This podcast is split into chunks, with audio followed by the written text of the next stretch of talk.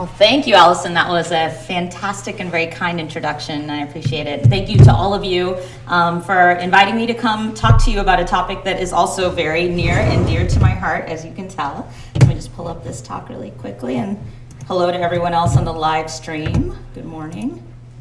All right, so the topic of the talk is teaming up to liberate the hospitalized child through a culture of mobility. And I think this topic is relevant to everyone who cares for kids in the hospital and beyond after they leave the hospital, and hopefully you'll see why over the course of the talk. My interest in social media and passion for it, along with Doctor Carroll, obviously is outside the scope of this talk and this session, but please, if you do tweet, use hashtag PedsICU and hashtag ICURehab. So um, I have several disclosures with regards to my research support. Um, ever since I joined faculty, I have a lot of foundation grants to thank for keeping the momentum for the research that I'm going to talk about. Um, and I also have an N I H R twenty-one that's ongoing currently.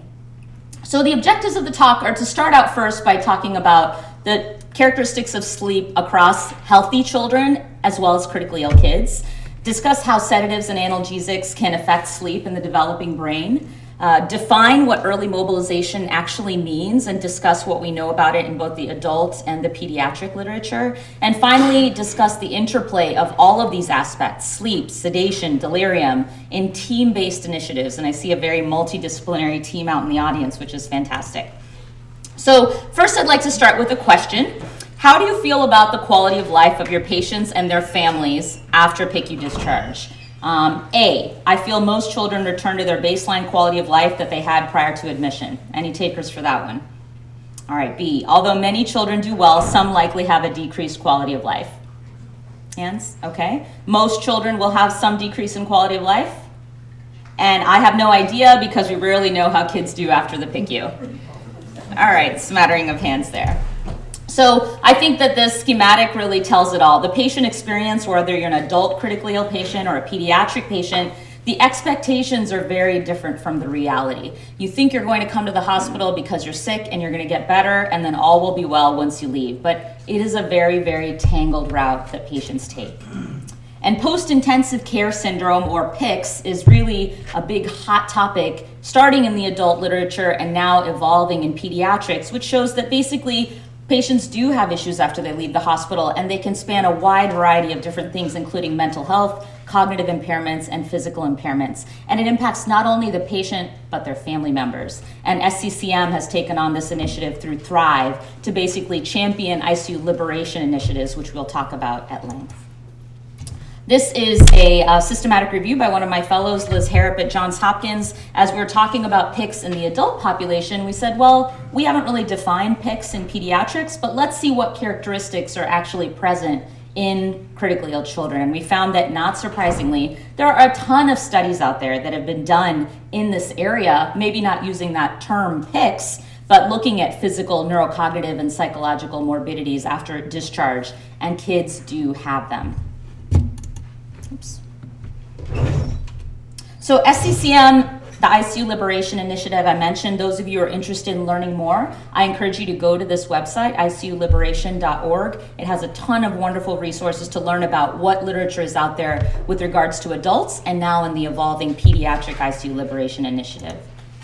So what is I C U liberation? So we're going to talk about the A B C D E F bundle, which Allison just mentioned through the Bloom Initiative is what they're trying to incorporate here in Connecticut. Um, A is assessing, preventing, and managing pain. And I think as pediatricians, we do an excellent job of that. That's something that's always been a priority, is using pain scores to objectively assess patients' pain. B, both spontaneous breathing trials and um, spontaneous awakening trials. C, choice of sedation. D, delirium. E, early mobility and exercise. And F, family engagement and empowerment.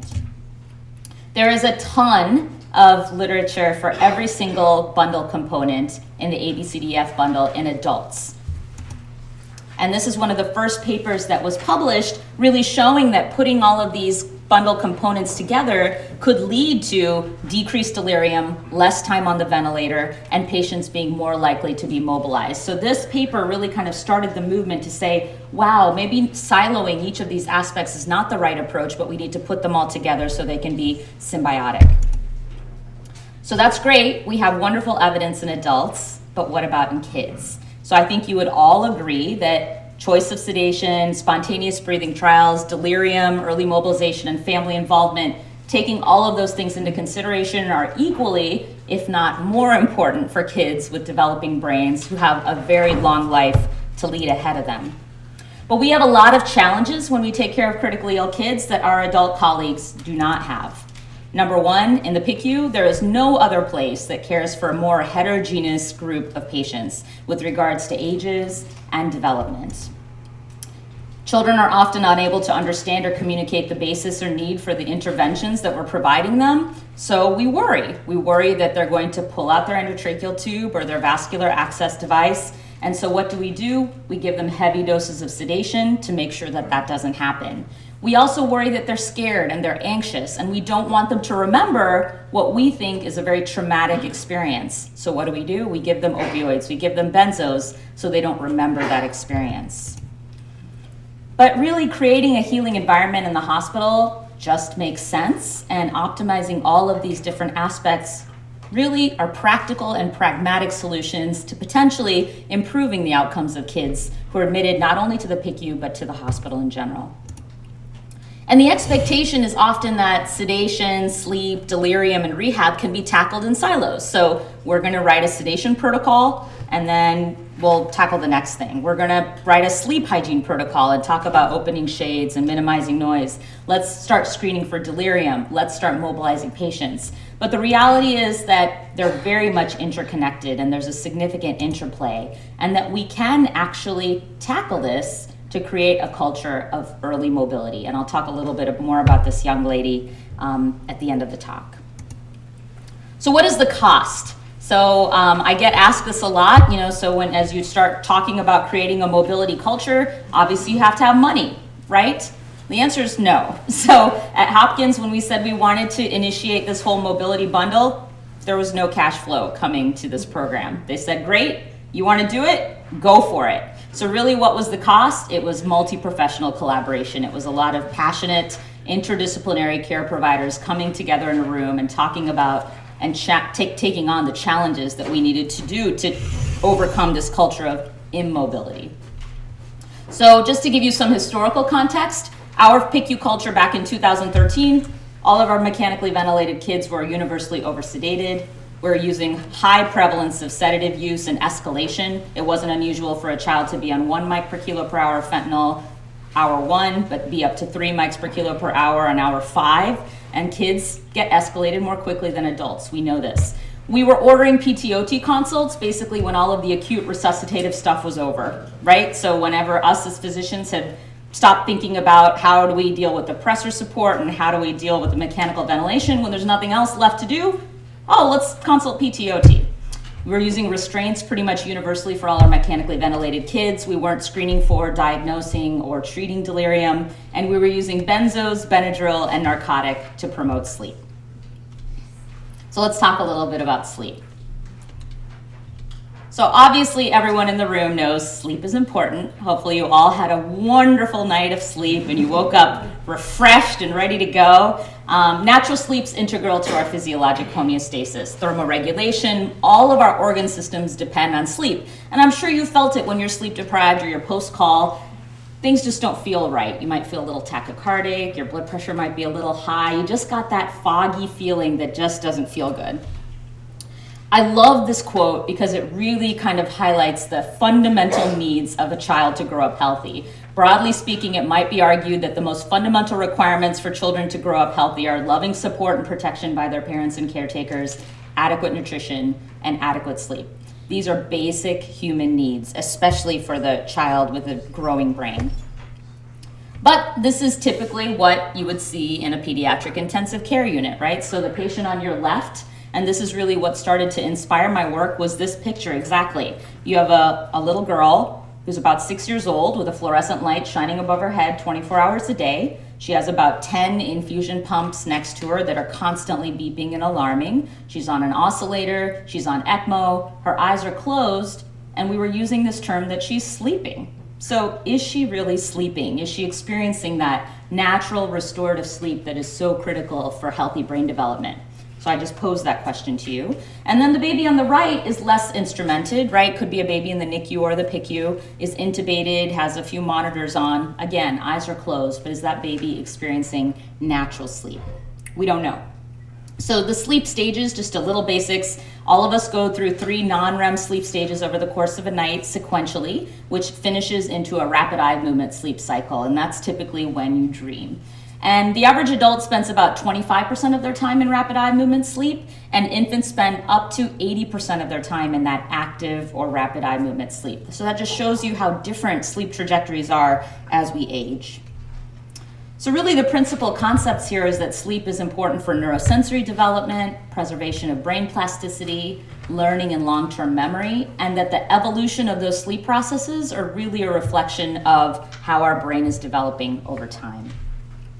And this is just a schematic that um, from a really wonderful paper that shows that the first year is a critical, critical time. And we know in the P I C U, even though we care for children ages zero to eighteen, the vast majority of our patients are infants. So we are caring for those children at a very critical time in their neurodevelopment.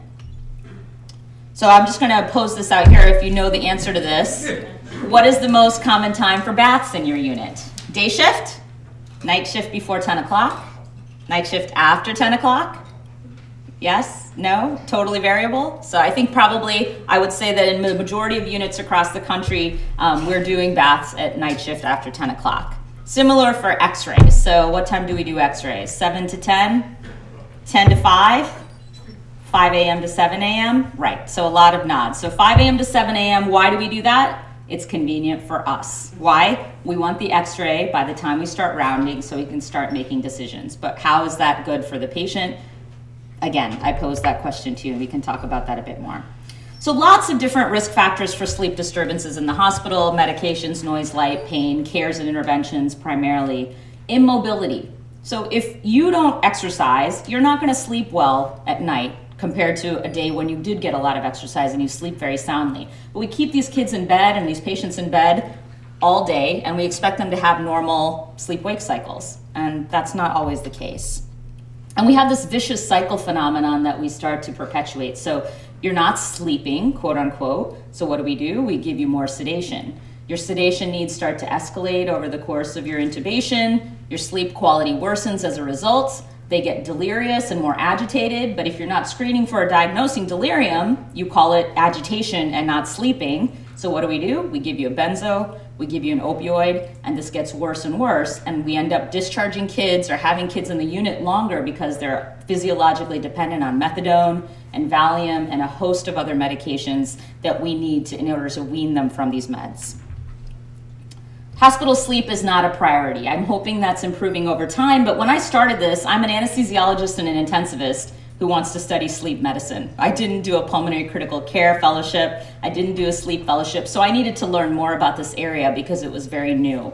Um, so whenever you don't understand what's going on in an area, you do a systematic review. And I'm gonna bring up a couple pearls over time for the residents in the room just to kind of see how you learn more about an issue. So uh, I wanted to see how much we're studying sleep in the P I C U. Maybe everyone's doing this, and my unit was the only one that wasn't um, tackling it.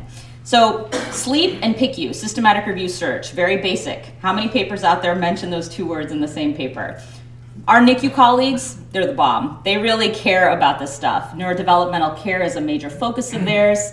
The P I C U, however, we could only find nine studies, nine studies that mention sleep in the P I C U, and four of them came from the same randomized control trial looking at sleep and burn patients comparing Ambien to Haldol and whether that was a benefit. And the re- about two of the studies basically used subjective assessment. Are your eyes closed or your eyes open? So you can see there was a big gap there. So next, after I identified that gap, I wanted to see maybe our clinical practice doesn't match the literature. So let's survey my intensivist colleagues and see what we're doing. So among three hundred forty-one intensivists internationally, less than fifteen percent were aware of any efforts to optimize sleep in their P I C Us. Basic things: noise reduction, lighting, earplugs, eye masks. What about drugs? So what were we doing with regards to sedation? Not surprisingly, greater than eighty-five percent of my intensivist colleagues were using a combination of a benzo and an opioid as an infusion in mechanically ventilated kids as their first line agent, and less than ten percent were using dexmedetomidine or Presidex due to institutional or cost restrictions. So what's wrong with opioids and benzos, right? They're great drugs for the right indications. So first of all, opioids and benzos can help you fall asleep, but the quality of that sleep is significantly diminished. So that's why we got used to this kind of rhythm of giving a benzo to help patients sleep. If you've taken Benadryl at night to help you sleep, how many of you felt really good when you woke up after that Benadryl? Probably not. Again, Benadryl helps you fall asleep. The quality of that sleep is very poor. And we found out early through the adult literature that benzodiazepines are the only independent risk factor for the development of delirium with regards to medications. So I think that's a very important point that will keep coming up over time.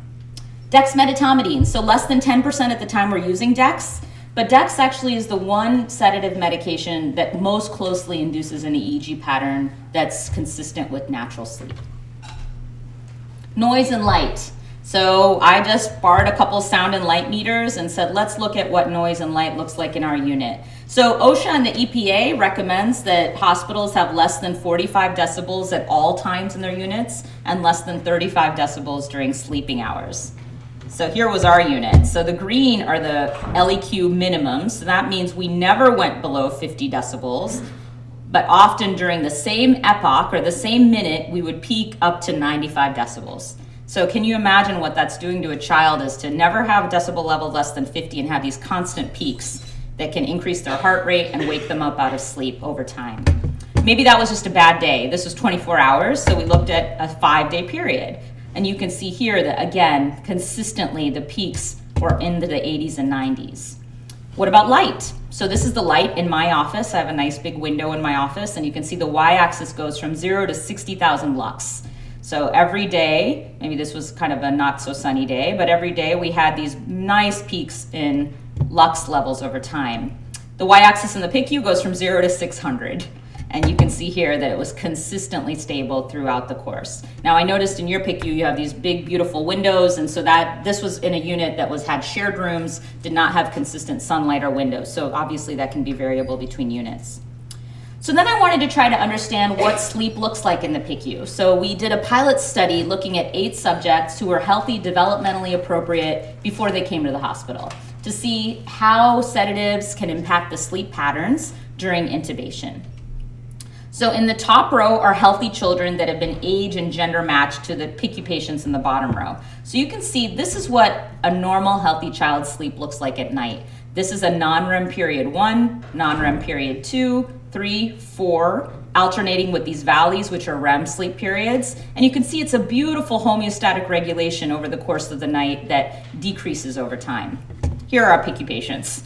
They absolutely have no rhythmicity, completely flat, um, really no evidence of any sort of normal or ultradian pattern. So then I say, okay, people often say to me, Sapna, if you want to talk about sleep in the P I C U, that's great. Why don't we just give everyone melatonin? Call it a day. Melatonin's supposed to be great for sleep. You can buy it at Walgreens. Um, so it must be totally low risk and something easy to do, right? So let's talk about melatonin. It's produced by the pineal gland. It's under control of the super uh, circadian pacemaker of the S C N. It peaks around two a.m. and decreases to daylight levels by eight a.m. And in adult patients, they have shown that nocturnal melatonin suppression has been noted in I C U and postoperative patients. So this is the melatonin pathway. Um, you know, there's a reason they say drink milk, eat turkey, you'll fall asleep. It'll make you know make you ha- increase your melatonin production because tryptophan goes down the serotonin pathway and re- results in melatonin production. But when you're inflamed, that can increase I D O, indolamine two three deoxygenase, and that can lead us down the kynurenine pathway instead and potentially decrease melatonin production. So we started looking at some preliminary data in our P I C U patients just to give everyone a little pause about melatonin maybe not being the one fix for everything. So these are healthy children in the solid lines. You can see here they had this beautiful peak around twelve to two a.m. in their melatonin levels. Here's the two patients, exactly same diagnosis and age. One patient had consistently high melatonin levels that didn't really change over time, and the other patient had very low levels. So again, we really don't understand kind of the physiology of how melatonin levels work, and in some circumstances melatonin may be helpful but isn't a one-size-fits-all strategy. So maybe sleep is just impacted in the P I C U and things get better as you leave the unit. So we wanted to try to understand the continuum of care, what happens after discharge from the unit. So this was an observational study of um, children ages zero to eighteen um, who had actigraphy initiated on post day, post-op day one. So how many of you wear a Fitbit or something that can give you your sleep-wake patterns? Um, so that can be a very useful uh, strategy to try to understand what your own sleep-wake patterns look like, but we can do that in research as well.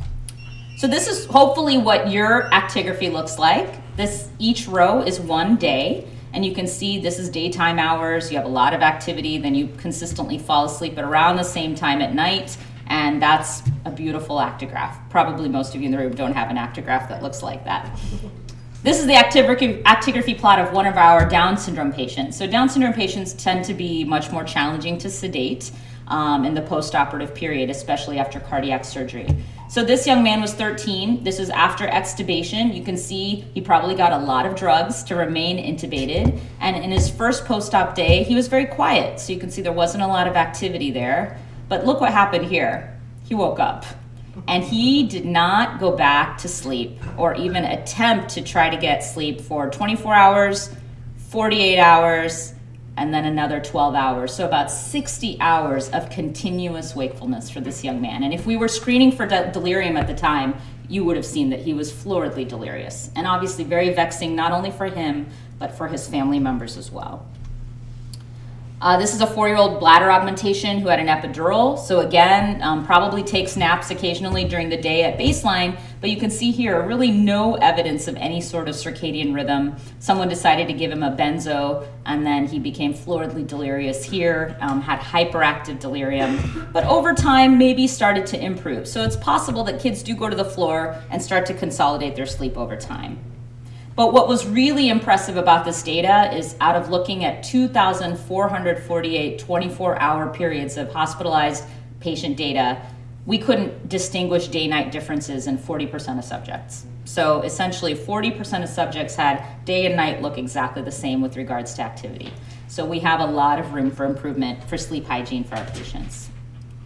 So we've learned that sleep is important. It's an evolution of brain, uh, it's a marker of brain development, and that potentially that's these sleep disturbances that start in the hospital may have an impact down the line. So let's talk a little bit about delirium. So what is delirium?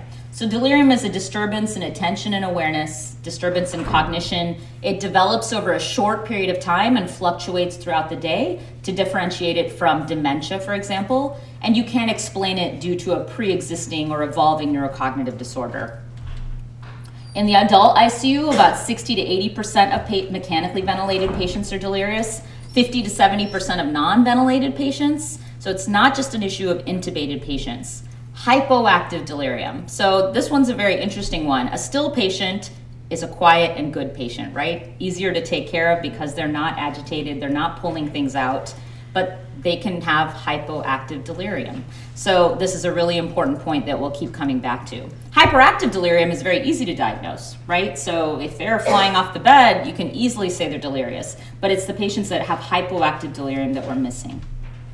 In adults, it leads to a threefold increase in six-month mortality. So it's not trivial. New nursing home placement, increased length of stay, increased mortality, and increased days on the ventilator. Delirium is not a new issue. So this is a really beautiful quote from nineteen fifty-nine. The problem of delirium is far from an academic one. Not only does the presence of it complicate and render more difficult the treatment of a serious illness, but also it carries the serious possibility of permanent, irreversible brain damage. So really, it's what we're tackling right now. So why should we care about delirium and focus on sleep promotion? Well, sleep promotion is low cost, it's non-invasive, and it really is culture change and interdisciplinary collaboration.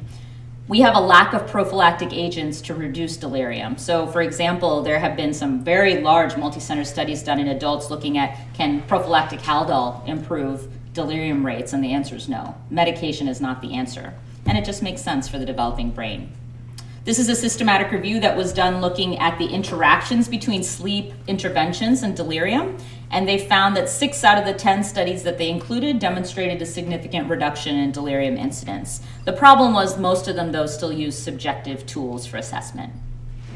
And these are just a long list of the different things that people have tried in order to optimize um, delirium and sleep promotion uh, during the day. But the biggest thing is avoidance of deliriogenic meds. That's a big approach that we can all kind of start to tackle to improve delirium in the pediatric intensive care unit. So what about the kids? What do we know about delirium in this population? Well, back in the day in two thousand fourteen, when we did this, two thousand thirteen, when we did this study, only two percent of all the intensivists reported that they were doing delirium screening in their units. Mechanically ventilated patients once per shift.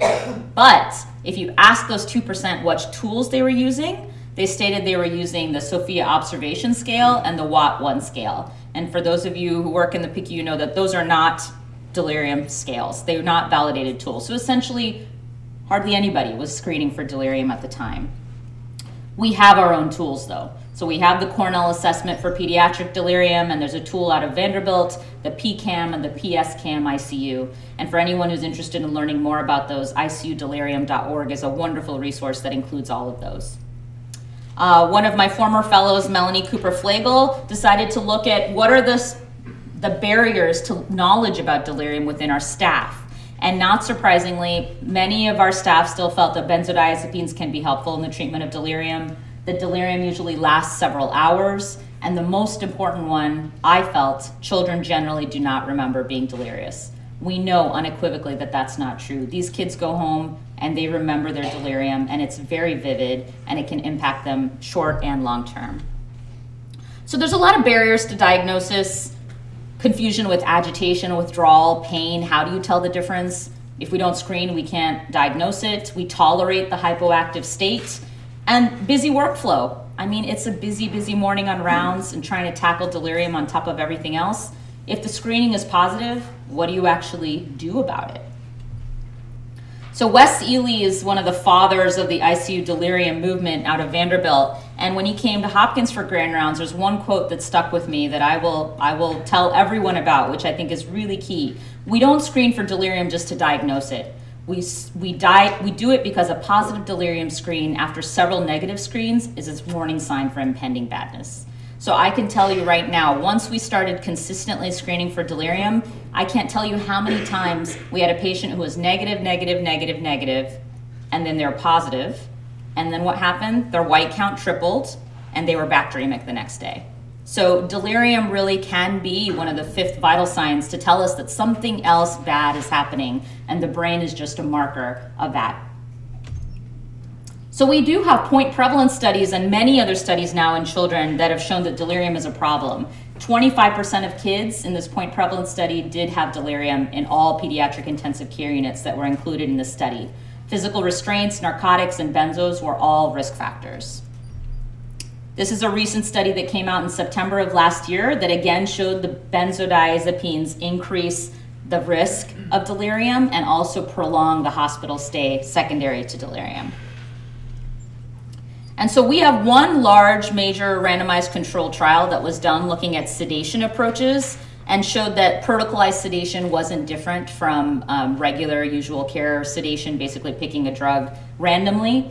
And it didn't show any difference in the major outcomes that it looked at. And one of the primary reasons may be because midazolam was a major focus of that sedation algorithm. And so we're learning more and more about benzodiazepines and their role. So what do we do if a patient is positive? Antipsychotics are usually not the answer. There are a pr- proportion of our patients who do end up on an antipsychotic. We always engage with child psychiatry. I'm not an expert in how to prescribe quetiapine or risperidone. That's not what I trained to do. So our child psychiatrists have become really wonderful partners in helping us see these kids in the unit as soon as we diagnose them with delirium, helping us choose the right medication if that's appropriate, and following these kids longitudinally. Because they're going to leave the unit eventually. Who's going to wean them off these drugs? Hopefully they don't need to stay on them for the long term. So where do we go from here? First of all, we want to challenge the P I C U paradigm that kids have to get these large doses of sedatives to tolerate their P I C U interventions. We want to change the standard of care and confront an unmet need for sleep promotion. And finally, we want to encourage all of our hospital teams and staff to buy into these risk factors for delirium and interventions to prevent it. And we want to create a healing environment. I'm going to keep coming back to this slide because we want to promote early mobilization. So what are the benefits of mobility? Again, just like I said, the benefits of sleep are well known to you. You all know what the benefits of mobility are. Exercise makes you feel good, and it's good for all of your organ systems. The consequences of immobility for our critically ill patients, though, begin at I C U admission and continue through to long-term morbidity. All of their organ systems are impacted. We all talk about the increased risk of clots and various other morbidities, and then leaving the hospital, physical, neurocognitive, and quality of life issues. So what is early mobilization? So when I started talking about this with our P I C U staff, everyone started freaking out that I just wanted to start walking all the intubated patients. That's, that was my ultimate goal, right? But really, early mobilization is this very wide spectrum of activities. It starts with basic things like normalizing the sleep-wake cycle. If they're physiologically appropriate, doing range of motion exercises, sitting at the edge of the bed, out of bed to chair, and obviously the holy grail of ambulation. So when we look back at the I C U liberation model, early mobility is a major component of that. And as I mentioned, we had this paper that really showed that early mobility could be a major component of that bundle. Lots of literature in the adult world. So again, uh, Dale Needham, who's one of my mentors, uh, is one of the leaders in this field. And really, there are people across the world who are doing some really great work in adult I C U rehab and various aspects. They've shown that weak patients have worse outcomes, they're in the hospital longer, they're less likely to go home at hospital discharge, and they're more likely to die in the hospital. Muscle wasting. So we can talk about these other outcomes like hospital stay, but when you actually look at these patients' muscles, the cross-sectional area, for example, of the rectus femoris can drop by twenty percent by day ten if they have multi-system organ failure. If they have single organ failure, even by ten percent. So again, we're seeing quantitative differences, and I C U-acquired weakness, for the therapists in the room who know this, I C U-acquired weakness is another big hot topic in the adult I C U literature that we're starting to learn more about in pediatrics. This paper caused a big brouhaha because it was in JAMA, so it must be true, right? So standardized rehab and hospital length of stay among patients with acute respiratory failure. So this was an adult paper that showed that standardizing rehab did not decrease hospital length of stay among patients with acute respiratory failure. So that was a big deal. However, the major limitation of this was that there was no sedation protocol and patients were completely unarousable on fifteen percent of their ventilator days. So it's really hard for a patient to engage in standardized rehab if they're completely unarousable, right? So these are the major limitations. When you read papers, it's really important to kind of look at those nuances for clinical relevance. In a point prevalence study in the adult world, they found that only thirty-two percent of patient days had any therapist-provided mobility intervention, and only four percent had ambulation. And obviously, negative predictors were E T tubes and delirium. This slide says a lot. fifty-seven percent of mobilization activities were being conducted by the nurse alone. So the therapists aren't at the bedside twenty-four hours a day. They're the ones who provide the recommendations and do a lot of the activities at the bedside, but our nurses are there twenty-four hours a day. So they're really key champions in carrying these mobilization initiatives forward. So I mentioned there's a lot of literature in adults. What about in kids? So Beth Wazorek is a D N P at Hopkins, Uh, really the champion of our Pick You Up initiative. So we took on a systematic review of early mobilization in the P I C U. We were only able, able to identify six studies that could be included. And these were the studies. So you can see here, it's a very heterogeneous group of patient populations. We had T B I, laryngotracheal reconstructions, Wee boxing, fourteen V A Ds, and a pectus case report. So again, identifying a knowledge gap and how to tackle it. Karen Chung is one of my close collaborators in Canada who does a lot of wonderful pediatric I C U rehab work. And she showed that it's not just the kids who have developmental disabilities at baseline that are impacted, that healthy kids have issues too. So at six months, kids who had normal baseline function, only fifty percent of them had returned to their normal baseline function after their critical illness. So we need to address this not only in the kids who came in with issues, but the kids who came in without any developmental issues to begin with. So the recommendations from that literature review was that early rehab is safe and feasible, and that you can have positive outcomes when you pull the team together and you look at your unit culture and your barriers and facilitators. So I mentioned what our culture was, so we did the same thing. We sat down in a room with all of these champions and said, we have a problem, we have to fix it, which made us create Pick You Up. So we spent our entire first meeting, an hour, coming up with a cool name, and that's what you always do in your first meeting. So it's a structured and interdisciplinary program. We wanted it to be integrated into the routine care of all critically ill patients, not just the ortho patients or not just the surgical patients, everybody. Provide a standardized mechanism to increase their activities and hopefully increase their outcomes. So this is just the beginning core group. This group has grown significantly. And for anyone who's starting an initiative like this, you have to in- infuse your group with new energy over time, because it's exhausting. Starting new initiatives like this takes a lot of energy and momentum. And when you bring in new ideas, it can really infuse the group again. So this is the core initial group, which has grown from all different disciplines. So we spent about a year coming up with this program and identifying what it would look like, creating the educational modules. We created a three-level system that was objective, based on severity of illness, behavioral state, and their pre-morbid history. We wanted everyone to have a shared mental model to say it was okay to stop, because obviously safety first. Um, so we could talk about some of the vital sign changes and device integrity, et cetera. We created a learning module that was applicable to every single person who ever enters our unit from a staff perspective. We wanted it to be something everyone could learn from, because not everyone knew anything about early mobilization in kids. It was a shift-based scenario, so kids change over time, right? So we had Jade, and Jade looked good at the beginning of her shift. She was just there probably for a short P I C U stay. We incorporate the state behavioral score and delirium screening, because it's, again, all integrated. So uh, this is all available in the Pick You Up paper, so I won't belabor these, but basically quantitative criteria, level one, two, and three. Level one are the sickest patients. Level three are the ones who are likely ready to transfer to the floor. And the program essentially included a lot of basic aspects. For example, sleep hygiene. Again, lights on, shades up by nine a.m. How often are the shades down because the parents are in the back of the room sleeping and we don't want to bother them? But we created a culture that made sure that everyone knew that we're trying to optimize care for your child, for this patient, so we're going to optimize their sleep hygiene throughout. Limiting T V time. So um, in our unit, at least, we would have the T V on twenty-four hours a day at some bedsides, because it just seemed like a natural thing to do, right? Keep them stimulated. It's a horrible thing for their sleep hygiene and for delirium, for example. Imagine being delirious and having a cartoon on that potentially could make those nightmares worse. We wanted to get our therapists to the bedside early, regardless, because we felt very strongly that no matter what, there is always something you can do with the patient from a mobilization perspective. No child is too sick. And how often were we having our nurses turn away the therapist because the patient was too sick for therapy? What does that mean? Therapy doesn't mean getting the kid out of bed necessarily. There are a lot of other things that they could do. These are our rest and reassess guidelines. Um, we used, we didn't want everyone to run away screaming, so we excluded our ECMO patients initially. And so now that we've created this culture, we incorporated and Pick You Up ECMO levels, um, and hopefully hope to do ambulation with ECMO patients. There's a lot of centers out there who are already doing a great job with this. So we did a program evaluation. It was a pre-post eval, um, looking at July of two thousand fourteen and July of two thousand fifteen, all comers who came to our unit during that time.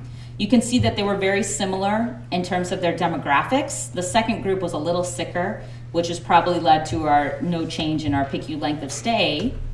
However, the major things we wanted to demonstrate is no adverse events. So over the seven hundred seventy days, we found that nothing bad happened. And obviously that was a major, major proponent for carrying the process forward. We were able to increase the number of patients that had O T consults, P T consultations, not only early on, but by discharge. And that number's up to one hundred percent now. Culture change takes time, so we needed to continue to infuse. The median number of mobilization activities doubled from three to six. And that wasn't all because of therapy. It was because our nurses felt empowered to create and opportunities for mobilization at the bedside. Barriers. So we thought that the patients and the parents were more likely to be barriers to these efforts. Our families are the biggest advocates for mobilization. When they understand that having their kid awake and alert and mobilizing is a good thing, they want it to happen all the time. It's now the need for money comes to play, where you need equipment because you're actually moving kids. You realize what the holes are, and you need equipment to move a large range and variety of patients. This is Shin Yamura. He's an intensivist from Japan who looked at predictors of early rehab before you implement a program like this. And surprisingly to us, we were neglecting the kids who had normal baseline function. So we were very quick. So if you had C P and you came in after a posterior spinal fusion, we were going to consult P T O T immediately on post-op day one. But if you were a completely healthy kid who got A R D S and got unlucky, we tended not to think about P T O T until later in the game. So again, we needed to change our paradigm of thinking. Safety, timeout, accountability. Our attendings are accountable for covering all aspects of this on every kid every day. This is what we call our Every Kid Every Day card. Every um, unit has a different form of this, but essentially we run through the A B C D E F bundle and make sure that it's filled out so that we don't forget any of these components on any kid during rounds. So we did start to break down the silos and create this culture of mobility. What's happening now? So in the last few minutes, I'm going to finish up with uh, updates and case studies. Families pick you up. So we realized we weren't doing a great job with educating our families about the importance of these initiatives. So the Families Pick You Up menu basically creates opportunities for families to say what they're comfortable with and what they want to help with. Some families don't want to do a diaper change in the unit when they come and to help out. Others want to do everything. They want to do suctioning and chest P T. So we wanted to find out what they're comfortable with and educate them so that they can be a part of their child's care. A lot of our families felt that engaging them was ideal, but they need education because it's an intimidating setting, especially the patients and families who are new to the P I C U, who've never been there. It's a very scary place, and so they need to be guided.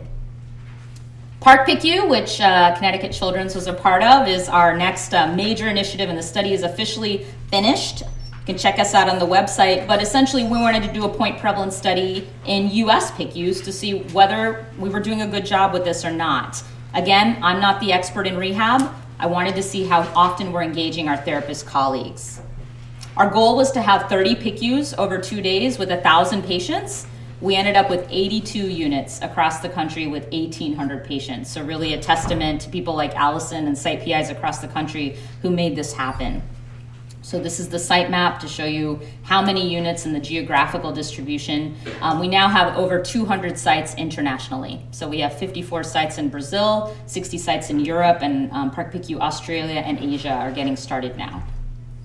So the most fun part of the talk are our case studies. So I want to talk about these cases to give context to kind of this entire culture change um, that I just talked about. So this is Iris. She's a thirteen-year-old with advanced cancer after a bone marrow transplant.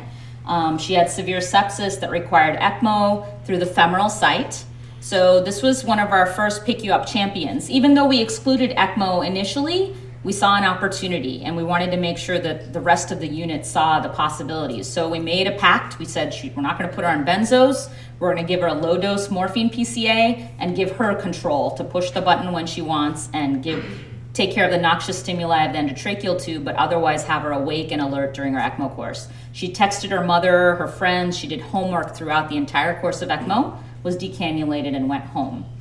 This case highlighted the importance and the possible successfulness of an initiative like this, but it also highlighted a couple things we didn't think about. So Iris went home, and unfortunately her cancer came back and she went on palliative care and passed away at home. So when the f- staff heard about this, they were disheartened. They said, you know, you know, we did all of this to, you know, make sure that Iris had a great quality of life, and then look what happened. But her mother came back to us and told us that those moments that she had with her daughter in the hospital, communicating with her, were priceless at the end of her life, and that she would she would wish that that happened for every child that came into the unit. So even though not all our kids do well, the things that we do for them can have an impact on their families long term.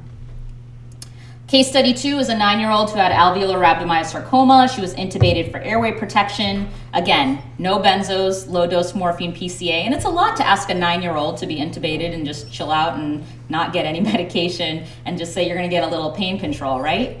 So this is um, what Brooke did. So Brooke was our first patient to walk with an endotracheal tube. Um, she walked to the playroom, she played with Barbies, and she went back to her room, and then she continued to do this over the course of her intubation.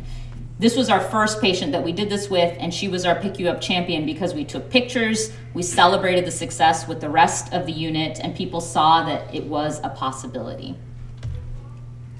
This is a two-year-old after a Fontan. So not every patient who's impacted by Pick You Up needs to be intubated. So she's immediately post-op day one. And um, one of her nurses that day was like one of our early adopters of Pick You Up. She was like, girlfriend, you're going to walk this morning. That's how we're going to do this. So Sydney wasn't having it. And you can't blame her, right? I mean, look, she's got a fresh chest incision. She has art lines. She has two chest strings hanging off her little body. She has multiple monitors. Her I J line's still in there. I mean, this sucks. Like, how can we expect her to walk? But her parents actually came to the rescue and they said she walked in, she rolled into the operating room for her Fontan in one of those little Tykes Cozy Coupe cars. So can you find one of those? We didn't have one in the P I C U at the time, but we went and borrowed it. And what you see next is how creativity can overcome a lot of toddler spirit. You're doing so great. She has her little sandals on. Look at those legs go. So we have a forty-bed unit, and Sydney went around the unit four times in that Cozy Coupe car. Awesome. So it is possible to mobilize these kids in very creative ways. And so she felt bad for us, so she brought us back our own Cozy Coupe car with a personalized license plate. So there's a lot of kids benefiting from the little Tykes car. I get asked a lot about, well, you can do this with older kids, but what about babies? So, right, if we take care of a majority of babies in the P I C U, is it possible? And the answer is yes. If you use a start low, go slow strategy, intubated babies could cry too, just like healthy babies who aren't intubated. So kind of creating that culture change around why do they need more sedation? If they need it for physiologic reasons, then fine, but we can have kids awake and alert even as young as this. And so the final case study is a seven-year-old who spent six hundred sixty-two days in our P I C U. She had severe inhalational injury from a thirty-five percent T B S A burn. She ended up with a left B K A. She was on ECMO for about sixty days and an R VAD for four hundred ninety-one days. She wasn't expected to survive. And this is essentially a picture of her at the beginning of her course for a very long time. But over the course of time, we tricked her early. She was in the middle of our Pick You Up initiative when we were getting everything started. P T O T was so integral along with the rest of the staff in making this happen. We brought a cow to the hospital courtyard. This is Pantene, her dairy cow, um, who she hadn't seen in six hundred days. So we brought the cow to the courtyard. Pet therapy played a major role. And really our staff came together to create amazing opportunities for her. This is her first walk on ECMO. Rock and roll. And you can see she has her prosthesis. There's about six people in the front that you can't see. So obviously this takes a huge multidisciplinary effort, but staff satisfaction has increased significantly because they're getting to engage in these type of activities, which really makes people happy. Good job. Where was it in? Oh my gosh. So people are very excited. And then Reese gets tired, and she, someone's at the ready with a wheelchair for her to sit down. So Reese got her own tricycle next, and she started wheeling around the ECMO, really wheeling around the P I C U on her tricycle on ECMO. So again, a major initiative, but safety first, always wear a helmet.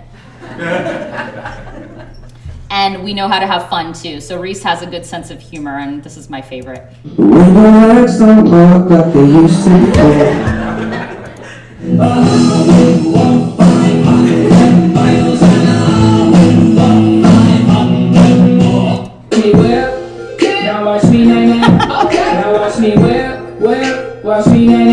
So you can see every one of these pictures involves our staff who really are the ones that make it all happen.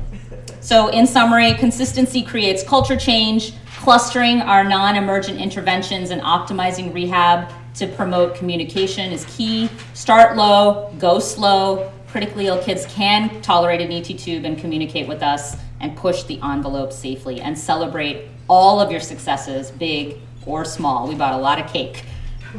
Always remember your patient's biggest and most effective advocates and champions. Lots of additional resources. You're always welcome to email me at sapna at j h m i dot e d u. Lots of people to thank.